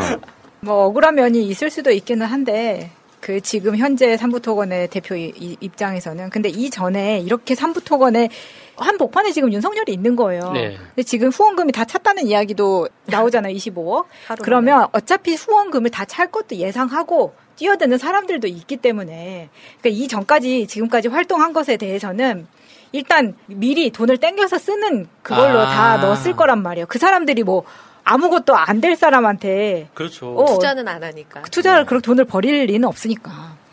그리고 만에 하나 결과가 잘 된다면 우리 아들내미 문고리 권력이 될수 그러니까 있는 거한 자리? 주고 예. 뭐 이렇게 가는 거 야, 아니겠습니까? 진짜 갑자기 문고리 3인방이 막 생각나네. 저 사람 지금은 모자이크 처리 됐지만 혹시나 윤석열이 대통령이 되면은 문고리 3인방 되겠네요. 딱 이게 풍채를 보니까 윤석열이 좋아하게 생겼네요. 어. 자기랑 비슷하게. 생겨가지고. 아니 왜 있잖아. 진짜로 정치인들한테 제일 가깝고 중요한 사람이 수행인 이유가 비밀을 다 알고 있거든요. 전화 통화 다 듣죠. 차 수행이라는 게 운전도 같이 하니까 대부분은 네. 윤봉길 기념감도 단둘이 가요. 그 과정에 있는 사람이에요. 그 핵심으로 박아놓은 사람이 누구냐. 윤석열이 개인적 인연이었는데 알고 봤더니 옛날에 삼부토건 하청업체 황 회장이었네? 그건 아닐 거 아니에요. 어떤 면에서는 진짜 멱살 잡혀서 달려 끌려다니는 거 아닌가 싶기도 하네요. 이 정도 되면. 아무튼 윤석열 씨는 삼부토건하고 윤우진 건에 대해서는 진짜 이게 두고두고 골치 아플 거예요. 줄리 이야기는 그냥 양념이고 윤우진 건이나 삼부토건 건은 내가 보기에 굉장히 아킬레스 건이라고 봅니다. 뭐 살아있는 권력에 대한 수사 뭐 세상에 거짓말 할 건 해야죠. 장모가 총장을 그만두자 법정 구속되는 것은 구현이 아니에요. 윤석열이 얼만큼 자기 식구를 챙기고 최소한 내 측근들이나 내 가족들에 대해서는 법이 예외라고 해왔던 인간이잖아요. 지금 삼부토건이 그 무혐의 처분 내려져가지고 기소수사 못했던 게 다 윤석열 이게 힘이 아니냔 말이에요. 그자들이 그자들이 그렇게 카르텔 만들어가지고 근데 자기는 마치 대단한 정의 검사인 것처럼. 그러니까 이게 그냥 너무 편하게 평소에 하던 대로 나왔다는 게 삼부토건에 대한 재판이 걸려 있을 때도 같이 골프 치고 중앙일보에 대한 재판이 걸려 있을 때도 같이 술 마시고 너무 그냥 아무렇지도 않은 거예요. 근데 일반 국민은 그리고 우리가 교육받기로는 절대 그러지 않는다. 네. 사법부는 서로 견제하고 우리는 그걸 존중해야 된다 이렇게 배웠기 때문에 근데 이게 S미디어가 발전하면서 이게 다 까발려지니까 솔직히 지금 윤석열 같은 사람은 대선에 절대 나와서는 안 음. 된 사람이죠. 대선이 뭡니까 지금 조사를 받아야 될 상황입니다. 그러니까 수사. 수사. 받아야 되는 사람이고 공수처 수사를 받아야 되는. 윤석열은 내가 봤을 때는요 전에 말씀드렸잖아요. 김학의 사건이 처음으로 수면으로 올라왔을 때 검사들이 가장 거질적인 문제가 스폰서라고 그랬죠. 그 스폰서가 나중에 변호사 될 때까지도 다 그대로 이어지는 거고 그 김학의 사건의 본질인 스폰서 검사가 김학의한테는 스폰서가 두 명 있었어요. 윤중천 말고 하나 더 있었다고. 근데 그 김학의 건 관련해서 스폰서 한 명이 잡혀오는데 풀어준 사람이 윤석열이에요. 그러니까 윤석열 자체도 그냥 스폰을 받는 검사였던 거예요. 지금 이 삼부토건이나 이런 걸 보면 결국은 김학의 사건이 뭐 출금 관련해 갖고 불법이 있었다라고 난리 치는 이유 중에 하나가 자기 문제거든요. 서류를 조작해 가지고 뭐 출금을 했다 이렇게 틀었지만 국민 누가 거기에 대해서 공감을 하겠습니까? 김학의 영상으로 보고도 누군지 몰라서 기소를 못하는 새끼들인데 불쌍해. 금치산자 새끼들 진짜. 아니, 그러니까 여러분들 아셔야 돼요. 지금 뭐 아무리 보수 쪽 계시거나 뭐 중도에 계시는 분들이라도 윤석열 자체는 그냥 비리 검사예요. 맞아요. 비리. 수도 없이 많은 것들이 나오고 있는데다가 저 김건희는 또더 저 모양이고 장모는 또 저 모양인데 이런 사람이 대선에 나와 있어요. 대한민국 정상 아닌 거예요. 거기다 국힘 그 국민의힘에서는 자기 당에 입당하라고 꼬시고 있잖아요. 국민의힘도 이상한 놈들이죠. 자, 윤석열 이야기는 이따가 그냥 알코올 중독자 이야기를 한번 해볼 때 다시 한번 하시고요. 중요한 이야기 하나만 짚고 넘어갈게요. 자, 세월호 기업 공간이 지금 서울시 의회로 임시 이전했단 말이에요. 끝까지 안 받아줬어요. 서울시가 이걸 어떻게 할 건지에 대한 어떤 대안을 만들어 놓지 않고 기업 공간을 치우겠다고 하니까 광화문 공사라고 하는 그거에 밀려서 유가족 분들이 직접 치우시는데 저 장면 되게 안타깝더라고요. 그 벽에 붙어 있던 세월호 리본을 직접 치우는 과정이 왜 이렇게 눈물 나? 그래서 서울시의회는 이제 민주당 그 시의원들이 많잖아요. 일단은 임시로 서울시 의회에다가 옮겨놓은 거예요. 오세훈이는 윤석열 만날 시간은 있고 세월호 유가족 끝까지 안 만났죠. 사실 7월 5일 날 서울시에서 이제 4.16 연대 철거 통보하고 26일 날 철거할 테니 그 전에 23일에서 25일 사이에 뭐 안에 물건들을 치워달라 이렇게 통보를 하고 바로 이제 또 유가족들이 서울시 그 오, 저 오세훈 시장을 만나고자 면담을 계속 요청했는데 번번이 거절을 당했어요. 사실 세월호 유가족들도 가- 광화문 공 광장이 재조성화되는 그 공사가 이제 곧 될 거라는 걸 알고 있었기 때문에 빨리 어떻게 이 공간을 이제 치우고 임시적으로 어떻게 운영을 해야 될지에 대해서 의논을 하고 싶었으나 저희가 4월에 보궐선거가 있었잖아요. 그러니까 시장 선거가 끝난 다음에 새로 오는 시장이 누가 됐던 그 시장과 이제 협의를 해야 되겠다 이렇게 밀어 오셨던 거예요. 그리고 이제 당선되자마자 계속해서 면담을 요청했는데 번번이 거절을 당했고 7월 5일 날 통보를 받고 그런 후에도 유가족들을 만나 주지 않다가 이제 서울시 의회에서 여러 채널을 통해서 압박을 하다 보니 비공개로 유가족만 만났어요. 근데 그 자리에서 어, 얘기를 전해 들었을 때 정말 혈압이 오르는 게 사실 공무원은 공무원이기 때문에 뭐 행정 대집행이다. 그리고 이거는 뭐 이때까지 한시적으로 운영하는 거다. 이렇게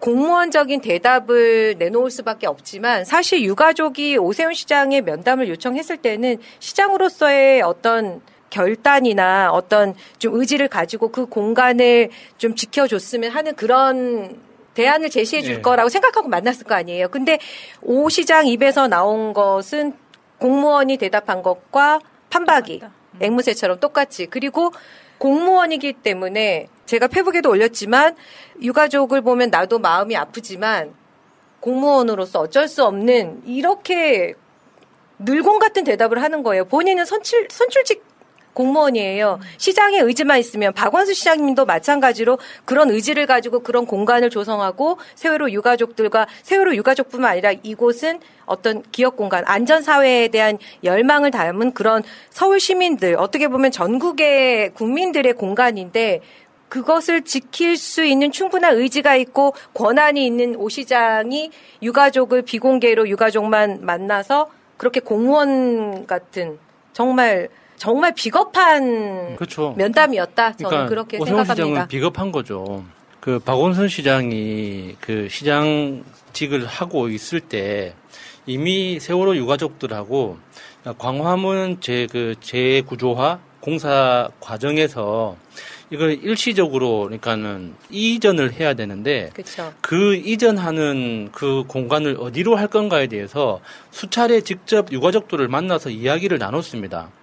그러니까 박원순 시장의 아이디어는 어, 재구조화 공사가 진행이 되더라도 시민들이 시- 손쉽게 접근할 수 있는 이 조건을 충족해야 된다. 그래서 이제 박원순 시장이 제안을 했던 게 광화문 광장에서 지하로 내려가는 그 큰 도로 있잖아요. 네. 큰 도로가 아니라 지하로 내려가는 지하철로 예, 내려가는 예, 큰 길. 해치광장 예, 예. 말씀하시는 거죠? 거기 양쪽에 약간 그 좀 큼지막한 전시 공간이 있지 않습니까? 네. 이제 거기를 리모델링해서 그 세월호 기업 공간을 임시로 옮겼다가 재구조화가 마무리될 때 기업 공간을 어떤 식으로 다시 조성할지에 대해서 좀 구체적으로 이야기를 나눠보자라는 제안을 직접 했단 말이에요. 박원순 시장이. 그 정도 의지를 보여준다면 유가족이 어, 지금 이걸 뭐 어디로 옮기자 잠깐 옮겨두자 안 그러면은 서울시 의회에다가 잠깐 옮겨두자라고 하더라도 믿고 협조를 할 수 있는 거죠. 근데 오세훈 시장이 보여주는 그 태도는 나는 모르겠다. 이거는 불법 건물이니까 나가라. 이게 전제를 깔고 공무원들이 하는 행동 그대로 하는 거잖아요. 공무원들을 비난하기는 힘들죠. 그 사람들은 법에 있는 대로 그냥 집행을 하는 거니까 시장이 결정만 하면 결정하는 대로 따르는 거잖아요. 결국에는 오세훈 책임이란 말이에요. 네, 오 시장의 책임입니다. 그래서 주말에 그 정말 폭염 속에서도 계속 광화문에 네. 나가 계셨죠. 그러니까요. 이게 오 시장만 결단하고 충분히 협의를 해서 유가족들한테 어떤 대안을 제시했다면 유가족들이 그 폭염에 3일간을 광화문에서 온갖 혐오스러운 발언을 들어가면서 특히 아직도 그 기업. 공간 앞에서 헛짓하는 미친놈들이 있죠. 유가족들 막 비난하고 욕하면서 혐오하는 그런 진짜 진짜 미친 것들이 있는데 그런 인간들에 대해서 왜 그 경범죄로도 처벌하지 않는 건지도 진짜 너무 너무 속상합니다. 진짜. 그러니까 박근혜 정권 때 정권의 유예가 될까봐 세월호 유가족들을 돈밖에 모르는 유가족으로 막 몰았잖아요. 보상금 많이 받으려고 저런다. 세월호 사건은 교통사고인데 저렇게 보상금 많이 받으려고 저렇게 소위 역으로 끈다. 이런 요론전을 국정원이 했던 거잖아. 기무사랑. 그렇다 보니까 실제로 광화문에 나오는 최, 최근에 태극기 부대 이런 사람들은 세월호 자체를 엄청 싫어하게 이제 증오하게 만들어 놓은 거예요. 그 상태에서 시장이 바뀌었어. 박원수 시장님 계실 때는 광화문 광장에서 막 촛불도 열리게끔 만들어주고 굉장히 많이 보호를 했단 말이에요. 오세훈한테는 태극기 세력이 가장 먼저 요구할 수밖에 없는 게 세월호 치워라란 말이야. 근데 여기서 이제 많은 분들이 그런 그 프레임 속에서 나오지 못하고 있는 게 그 공간 치웠으면 좋겠다고 생각하시는 분들이 일부 있더라고. 문제는 그게 중요한 게 아니라 세월호 사건에 있어서 가장 역사적인 사건이 세월호 사건 일어난 만큼만큼이나 세월호 진상규명을 위해서 그 무능했던 좋게 표현하면이에요. 뭐 어떤 음모론을 떠나서 그 정권이 그 304명의 목숨 하나 못 지켰던 거기에 대해서 진상 규명을 요구하는 것도 세월호 사건 중에 일부입니다. 예. 천막을 치고 정부 요구하고 그걸 탄압하고 지금은 다 우리가 잊어버렸지만 세월호 유가족분들 청와대 끊임없이 가서 진상 규명을 요구할 때 막 그 경찰들 투입해가지고 세월호 유가족들한테 캡사이신 뿌리고 온갖 탄압을 다 예. 했었습니다. 그런 상황 자체가 역사이기 때문에 그 자체도 뭔가 기억을 하게끔 하려면 더군다나 지금 진상규명도 안 된 상태에다가 특검이 진행 중인 상태에 이걸 치우는데 어디다가 달리 존치할 방법 자체를 아예 안 만드는 이유가 뭐겠어요? 서울에 갔다 그걸 세워놓을 공간이 없어서 안 하겠습니까? 오세훈은 이미 태극기 부대 지령을 받고 있는 자예요. 이거 다시 만들어주면 안 되는 거야. 그러니까 끝까지 모른 척하고 있는 거예요. 그러니까 만에 하나 세월호의 진상이 규명됐다고 하더라도 세월호는 대한민국 역사에서 굉장히 중요한 상징이 됐어요. 그러니까 국가가 국민에게 어떤 존재인가, 국가가 안전이라는 개념에 대해서 어떤 태도를 가져야 하는가라는 근본적인 질문을 던지는 계기가 됐단 말이에요. 그러니까 이, 이 세월호와 관련된 상징물이나 공간들은 이 진상규명하고 상관없이 역사적인 관점에서 보존이 돼야 되는 겁니다. 대한민국이 존재하는 한 세월호는 계속 기억이 돼야 돼요. 그래서 국가는 무엇인가? 국가가 국민에게 할 수 있는 가장 기본적인 역할이 무엇인가에 대해서 끊임없이 되새겨야 되는 거죠. 이게 진상규명 됐다고 해서 세월호를 그냥 아 끝났어 진상규명 됐으니까 이제 잊어도 되겠습니다. 이렇게 할 수 있는 게 아니란 말이에요. 자, 알겠습니다. 어쨌건 지금 아직도 세월호 관련한 투쟁을 해야 된다는 게 안타까워요. 사회가 보수 진보할 거 없이 세월호를 역사 속에서 기억합시다. 세상에 제일 모자란 소리가 뭔지 아세요? 세월호 그 인양한 세월호 있잖아요. 그거를 지금 기억 공간으로 만드는데 그게 전라남도 섬 어디예요? 예, 예. 거기다 만들면 기억이 됩니까? 청와대 가까운 곳에 하나 만들어야 돼요. 그래서 다시는 국민이 국가의 무능함, 음모로 떠나서 하는 얘기예요. 무능해서만 아니라고 생각하지만 그 무능함 때문에 죽어가면 안 된다라고 하는 교훈을 남기는 게 중요합니다. 이거를 오세훈은 전혀 다시 세우고 싶은 생각이 없는 거예요. 깨알 자랑 하나만 하고 갈게요. 네. 서울시 이병도 시의원이라고 은평구 시의원이 있어요. 은평구 시의원이 예전에 서울특별시 4.16 세월호 참사 희생자 추모에 관한 조례가 있었는데 이것을 개정했어요. 이 작년에 개정을 했나 그래서 조례 명도 아예 서울특별시 4.16 세월호 참사 희생자 추모 및 안전사회를 위한 조례로 변경하면서 이 조례에 그 공간 조성, 희생자를 위한 추모 공간 조성, 안전사고 예방을 위한 교육, 그리고 희생자 추모 안전사회를 위해서 필요하다고 인정되는 사업을 실시할 수 있도록 시장 권한으로 이런 법적 근거를 이미 마련해 놓았거든요.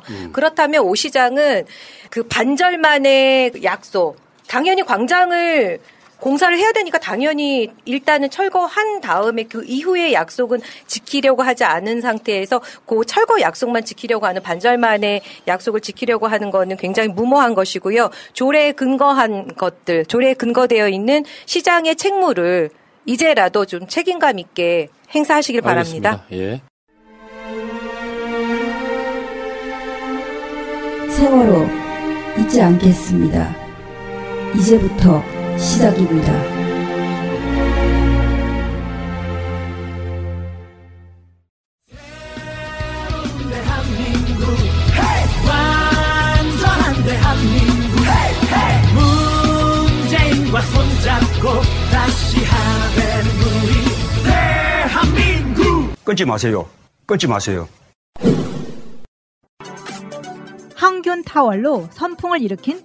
실버 라이닝에서 이번에는 고기능성 베개가 나왔습니다. 은염 기술을 이용한 강력한 항균 기능, 유기농 면을 이용한 저자극 인증을 받은 제품입니다. 목의 곡선에 딱 맞는 디자인으로 출시되자마자 각광을 받고 있는 제품입니다. 구글에서 실버 라이닝 세나를 검색하시고 주문하시면 특별 할인 받으실 수 있습니다. 인터넷과 스마트폰 주문이 어려우시면 전화로 주문하실 수도 있습니다. 실버 라이닝 새날 070-4336-0785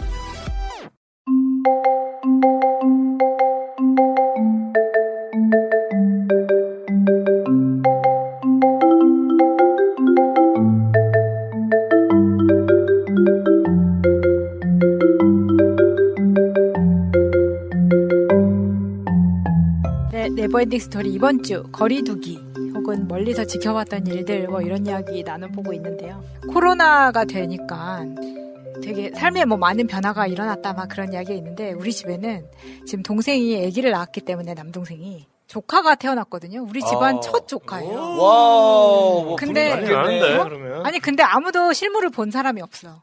아, 갈 수가 없는 건가? 사이버 캐릭터 그런 거예요? 갈 수가 없는 거예요? 코로나 랜선 족한 거예요. 그러니까 코로나 때문에 그렇기는 한데 이제 그래서 우리 다 백신을 맞았거든요. 그래서 엄마만 대표로 가서 아이의 실물을 보고 왔는데 아, 있다는 걸 일단 증명을 해야 돼. 진짜 있는 거냐. 야, 너무 보고 싶었겠다. 어. 근데 이제 아빠나 아빠는 일단 아직 며느리가 몸을 추스르지 못할 때다. 나는 조금 더 뒤에 가겠다라고 해서 엄마만 간 거였는데 아 너무 안타깝다. 그 애기는 한지 애기의 얼마나 그 됐어요? 발을 봐야 되는데 그 애기 조그만 발. 아직 100일이 안 됐어요. 음. 그러니까 나도 신생아를 너무 보고 싶은데 일단 서울에서 들어온 코로나를 묻혀갈까봐. 아. 그러니까 물론 신생아는 걸릴 확률이 더 낮다고는 예, 예, 하지만 예. 다들 조심조심하니까 그렇죠. 못하는 거예요. 예. 그래서 계속 하루에 한 번씩 이제 동생한테 카톡에 사진을 올려라. 그래서 이제 사진으로만 보고 있는데 사진으로만 봐도 어, 확실히 막 돌까지는 애들이 확확 크잖아요. 볼 때마다. 예. 그래서 그렇게만 구경을 하고 있는데 이게 좀 이상해지더라고. 엄마랑 아빠가 되게 막 보고 싶어 할 줄 알았거든요. 예, 그러지 않아요? 그리고 아빠한테 빨리 보고 싶지 않았더 빨리 그래서 보고 싶어서 빨리 백신도 1등으로 맞았는데 나중에는 이게 길어지니까 그냥 사진으로 봐도 괜찮아 이렇게 된 거예요. 아, 이제 그, 그, 그 기대감이 눈에서 자꾸 자꾸 하다 보니까? 이제 아. 자꾸나 이제 그것도 모든 모든 게 뭐냐면 뭐든지 하고 싶을 때 딱 해야 되는데 자꾸 이렇게 delay 되다 보니까 이제 이게 제동이 걸렸구나. 그래서 엄마 엄마 아빠가 그렇게 이야기하니까 되게 좀 어. 마음이 마음이 아픈 아프- 거예요. 마음이 아프죠. 어. 네. 또 왜냐면 또 실제로 봐야 음. 또 그 모습이 아른거려서 또 보고 싶거든요. 그러니까 지금- 사진으로 시작을 했기 때문에 조카가 얼마나 예쁜데 첫 조카가. 그러니까 그래서 특히 다들 그, 그 발. 박 태어난 그 아기 맞아 발. 맞아 애기 발 애기 발. 나는 그래서 조카가 이쁘다는 얘기를 얘기로만 들었어. 예. 그렇기 때문에 아마 어 이제 막내 동생이 결혼할 때쯤 9월이니까 한 200일 정도 됐을 때 볼 것 같아요. 처음으로. 근데 이제 얘네들은 할머니랑 뭐 다, 할머니, 할아버지, 뭐 고모, 이모 다 있지만 어렸을 때 굉장히 제한적인 사람들만 보고 자라는 거잖아요. 네. 오히려 차라리 친척보다는 이제 어린이집은 갈 테니까 거기에서 만나는 사람들, 그러니까 오히려 친인척들이 아이를 보는 시간이 굉장히 확 줄어들더라고. 그래서 그걸 보면서 되게 안타까웠는데 그 이후에 이제 제 이제 막내 동생이 결혼식을 한다 그랬잖아요. 이 결혼식이 난리가 났어요 지금. 왜요 왜요? 이제 4단계는 지금 2주간 한다고 했는데 아, 맞다, 맞다, 맞다. 예식 예식 준비 아 그러네. 음. 근데 만약에 이게 길어지면은 예를 들면 어 이 4단계가 딱 시작하기 이틀 전에 제 사촌 동생이 결혼을 했는데 걔까지만 해도 완전히 안전선이었죠. 그 주말 토요일에 딱 했으니까. 근데 그 다음 주에 결혼하는 제 친구는 결혼식을 할까 말까 애가 펑펑 울고 난리가 난 거예요. 음. 그러니까 49인 이하로 줄었는데 친인척이 아니면은 어 축가나 사회가 안 돼. 뭐 도시락으로 주고 막 그런다는데요. 아, 축가 사회도 안 되고. 어, 만약에 축가 사회가 친인척이면 가능하다는 거예요. 노래를 못 불러. 야, 그리고 친인척 중에서 이거 할 사람들이 많지 않을 텐데. 어. 그래서 그런데다가 어 그러면 사진 기사는 어떡하냐 막 이랬는데 사진 기사까지는 된다는 거. 촬영은 해야 되니까. 그래서 이게 지금 결혼식 카페 가봐 지금 날 초토화해요. 그럴 같은데. 난리가 났어. 근데 이게 지금 코로나 상황이 오면서 이 결혼식 비즈니스가 저는 이제 한국에서 결혼식을 안 했으니까 돈이 많이 든다고는 알고 있었지만 이 정도일 줄은 몰랐던 거예요. 왜 제가 예전에 이제 스드메 이야기는 했었잖아요. 네. 한 300만 원 들었다. 근데 그게 이제 결혼식 본식의 드레스랑 촬영할 때 드레스 빌려주는 거랑 메이크업이랑 이제 그런 게 다 들어갔다고 는 했어. 스튜디오 촬영까지. 근데 이 스튜디오 촬영에서 되게 웃기는 게 있더라고. 이제 신랑 신부가 있고 어, 드레스 잡아주는 helper가 네, 하나 네, 붙고 네. 촬영 기사랑 촬영 기사 보조. 그래서 보통 어 다섯 명이 최소고 여섯 명, 일곱 명까지 늘어난다는 거예요. 근데 이 일곱 명의 간식이나 도시락을 신부 측에서 준비를 해야 된다는 거야. 그래서 이게 뭔 소리야? 그랬어요. 왜냐면 사실 helper나 그 사진 작가 같은 경우에는 자기들이 일하러 오는 거니까 그걸 뭐 밥까지 챙겨도 이삿짐 하러 오는 것도 보통 아닌데. 사진 작가하고 헬퍼와 메이크업이 어. 좀 부부가 많아요. 아, 그래요? 네, 부부끼리 다 그걸 하더라고요. 아니 그래서 이제 이게 보통 한 찍으면 3시간 4시간이 걸린다고 하더라고요. 옷 갈아입고 찍고 뭐 이런 것들이. 근데 거기에서 애들이 혀- 좀 스트레스를 많이 받는 거예요. 그러니까 어떤 애들은 직접 도시락을 만들어 오거나 아니면은 뭐 편지도 쓴다는 거예요. 잘 부탁드린다. 그러니까 이게 점점 과도하게 가는 거예요. 그게 이제 왜 그러냐면 그게 진짜 좀 사진에 그것도 이제 희한한 점인데 찍는 사람이 그 피사체에 대한 감정이 안 좋잖아요. 안 이쁩니다. 그게 진짜 신기하다니까요. 아, 또 그래요? 예, 그러니까 사진 작가가 그 찍히는 사람하고의 관계가 좋아야 되기 때문에 이 사진 작가들 중에 이게 그 흰소리 하는 사람들이 많은 이유가 그것 때문이에요. 근데 중요한 그러니까 되게 거는 어, 저 결혼식을 안 하신 분이 예. 결혼식을 해서 자식을 낳으면 한 번도 안 봐요. 아, 그러니까, 번 그러니까 그거는. 결혼을 한 사람들 이야기고 결혼을 하려고 준비하는 사람 입장에서는 안 해봤잖아요. 그러니까 최대한 결과물이 좋아야 되는데 그 스튜디오 촬영에 대해서 이야기를 하면 할수록 결론은 찍는 사람한테 잘해줘야 된다. 그러니까. 그쪽 결론으로 가거든요. 그거 너무 웃기잖아. 보지도 않을 거를 그 돈 들여서 그 난리를 쳐서 정말. 그러니까 너무- 그거는 결혼하고 나서 10년 지나야 아는 거고. 근데 나는 그냥 그냥 얼마 비용만 측정하면 끝나는 줄 알았거든요. 근데 따로 이렇게 뭐 섬세하게 도시락도. 해주고 네. 네. 편지도 쓰고 이런 거는 몰랐어요. 이게 이제 카페를 통해서 퍼져 나가는 건 거예요. 나는 저는 이렇게 이렇게 했어 해가지고 애들 막 사진 찍어서 올리잖아. 그러면 어 나도 저렇게 해야지. 저렇게 해야 되나 보다. 아, 그거는 진짜 저기. 이렇게 마- 해야 되나 보다. 맞겠네. 굳어져 버린 거예요. 근데 중요한 거는 사진을 찍어서 이 기록물이 결과물에 대한 이걸 내가 얼마나 오래 가지고 있고 막 이게 아니고 이걸 공주 드레스를 입어보고 메이크업을 하고 공주처럼 사진을 찍고 이 과정에 300만 원을 들이는 거예요, 사실은. 아 정신 그렇죠, 없어요. 그렇죠. 그거 뭐 진짜 잘 잡아주는지 안 잡아주는지 사실 신경 쓰기도 바쁘거든요. 사실 우리도 해- 결혼식 때 중간에 이제 이벤트 같은 거 하잖아요. 그러면 이제 드레스 같은 거 이제 물어본단 말이에요. 혹시 뭐 이벤트 할 때뭐 시키잖아요. 뭐 만세 삼창도 시키고 뭐 중간에 뭐 게임도 시키고 하잖아요. 그러면 이제 드레스 하시는 분들이 이제 그런 거 민감한 거예요. 드레스 안 구겨지는 걸 해달라고 한단 말이에요. 정말 안, 구, 안 구겨지는 걸로 골라가지고 거기서 게임도 하고 한단 말이죠. 그러니까 거기서 엄청 신경을 많이 쓰시더라고 그런 분들. 그렇더라고. 예. 그리고 몰랐는데 이 결혼식 본식에서 드레스 뒤에서 잡아주는 그 helper 네, 네, 아줌마 보통 아주머니들이 많이 하시는데 그게 일당 20만 원이라는 거예요. 어, 엄청 힘들어요, 그거. 힘든데 나는 그 20만 원 되게 놀란 거야. 이 원래는 이 개- 결혼식 비즈니스가 점점 점점 이렇게 올라가다 보니까 그냥 딱 결혼식장에 돈 내고 하는 것도 아닌데다가 이 돈을 다 냈는데 helper는 helper대로 비용 다 각자 각자 나가고 헬퍼하고 밑에 들어가서 무슨 상관만 옷 입고 뭐 하는 거 있어.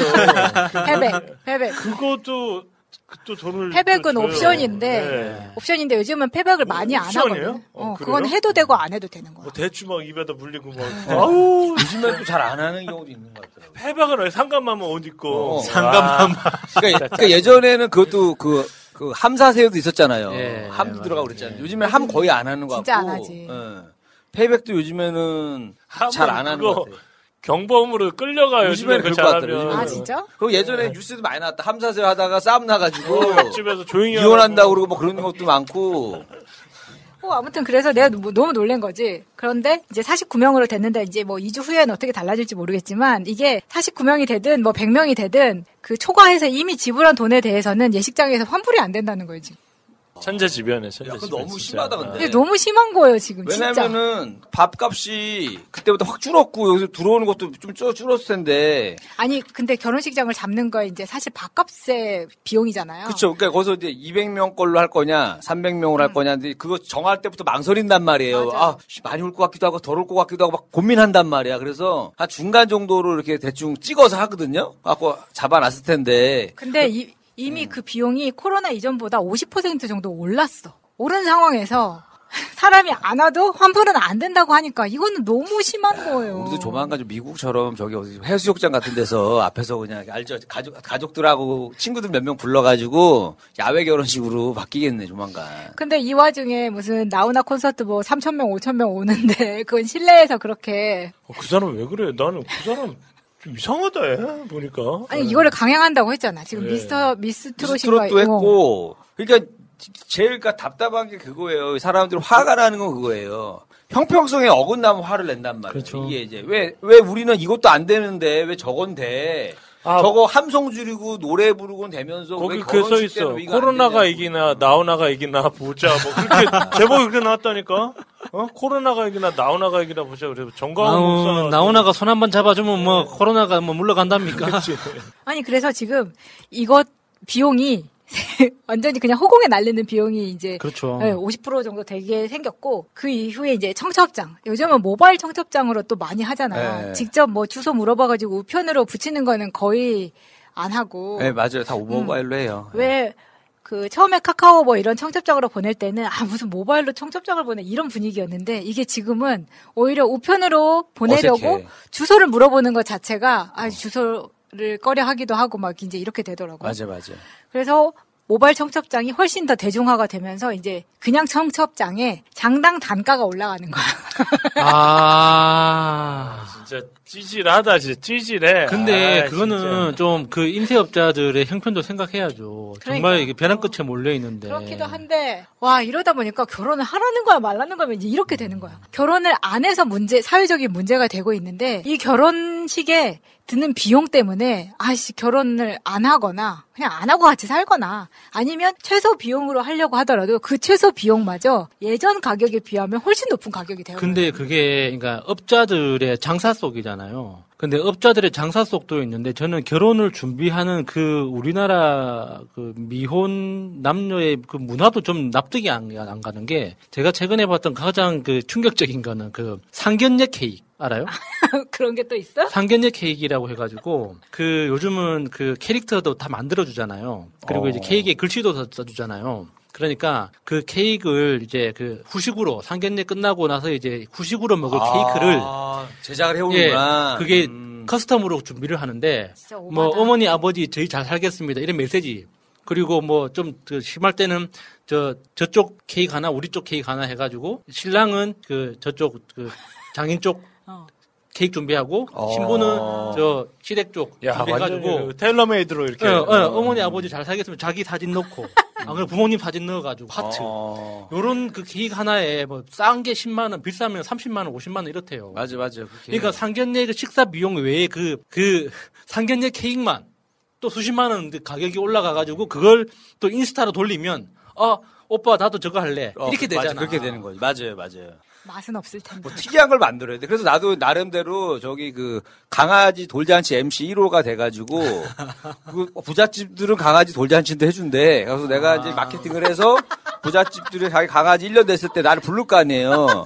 이런 마케팅을 좀 생각하고 있어요. 타워 팰리스 같은 부잣집에서는 네, 애기 예를 들어서 초등학교 1학년 아이 그 생일 파티 할 때 연예인 그 불렀어요. 아이 어, 부- 간적. 있어요. 나도 예전에. 그러면은 친구들이 선물을 할때 네. 그 친구 양력을 읽어준대요.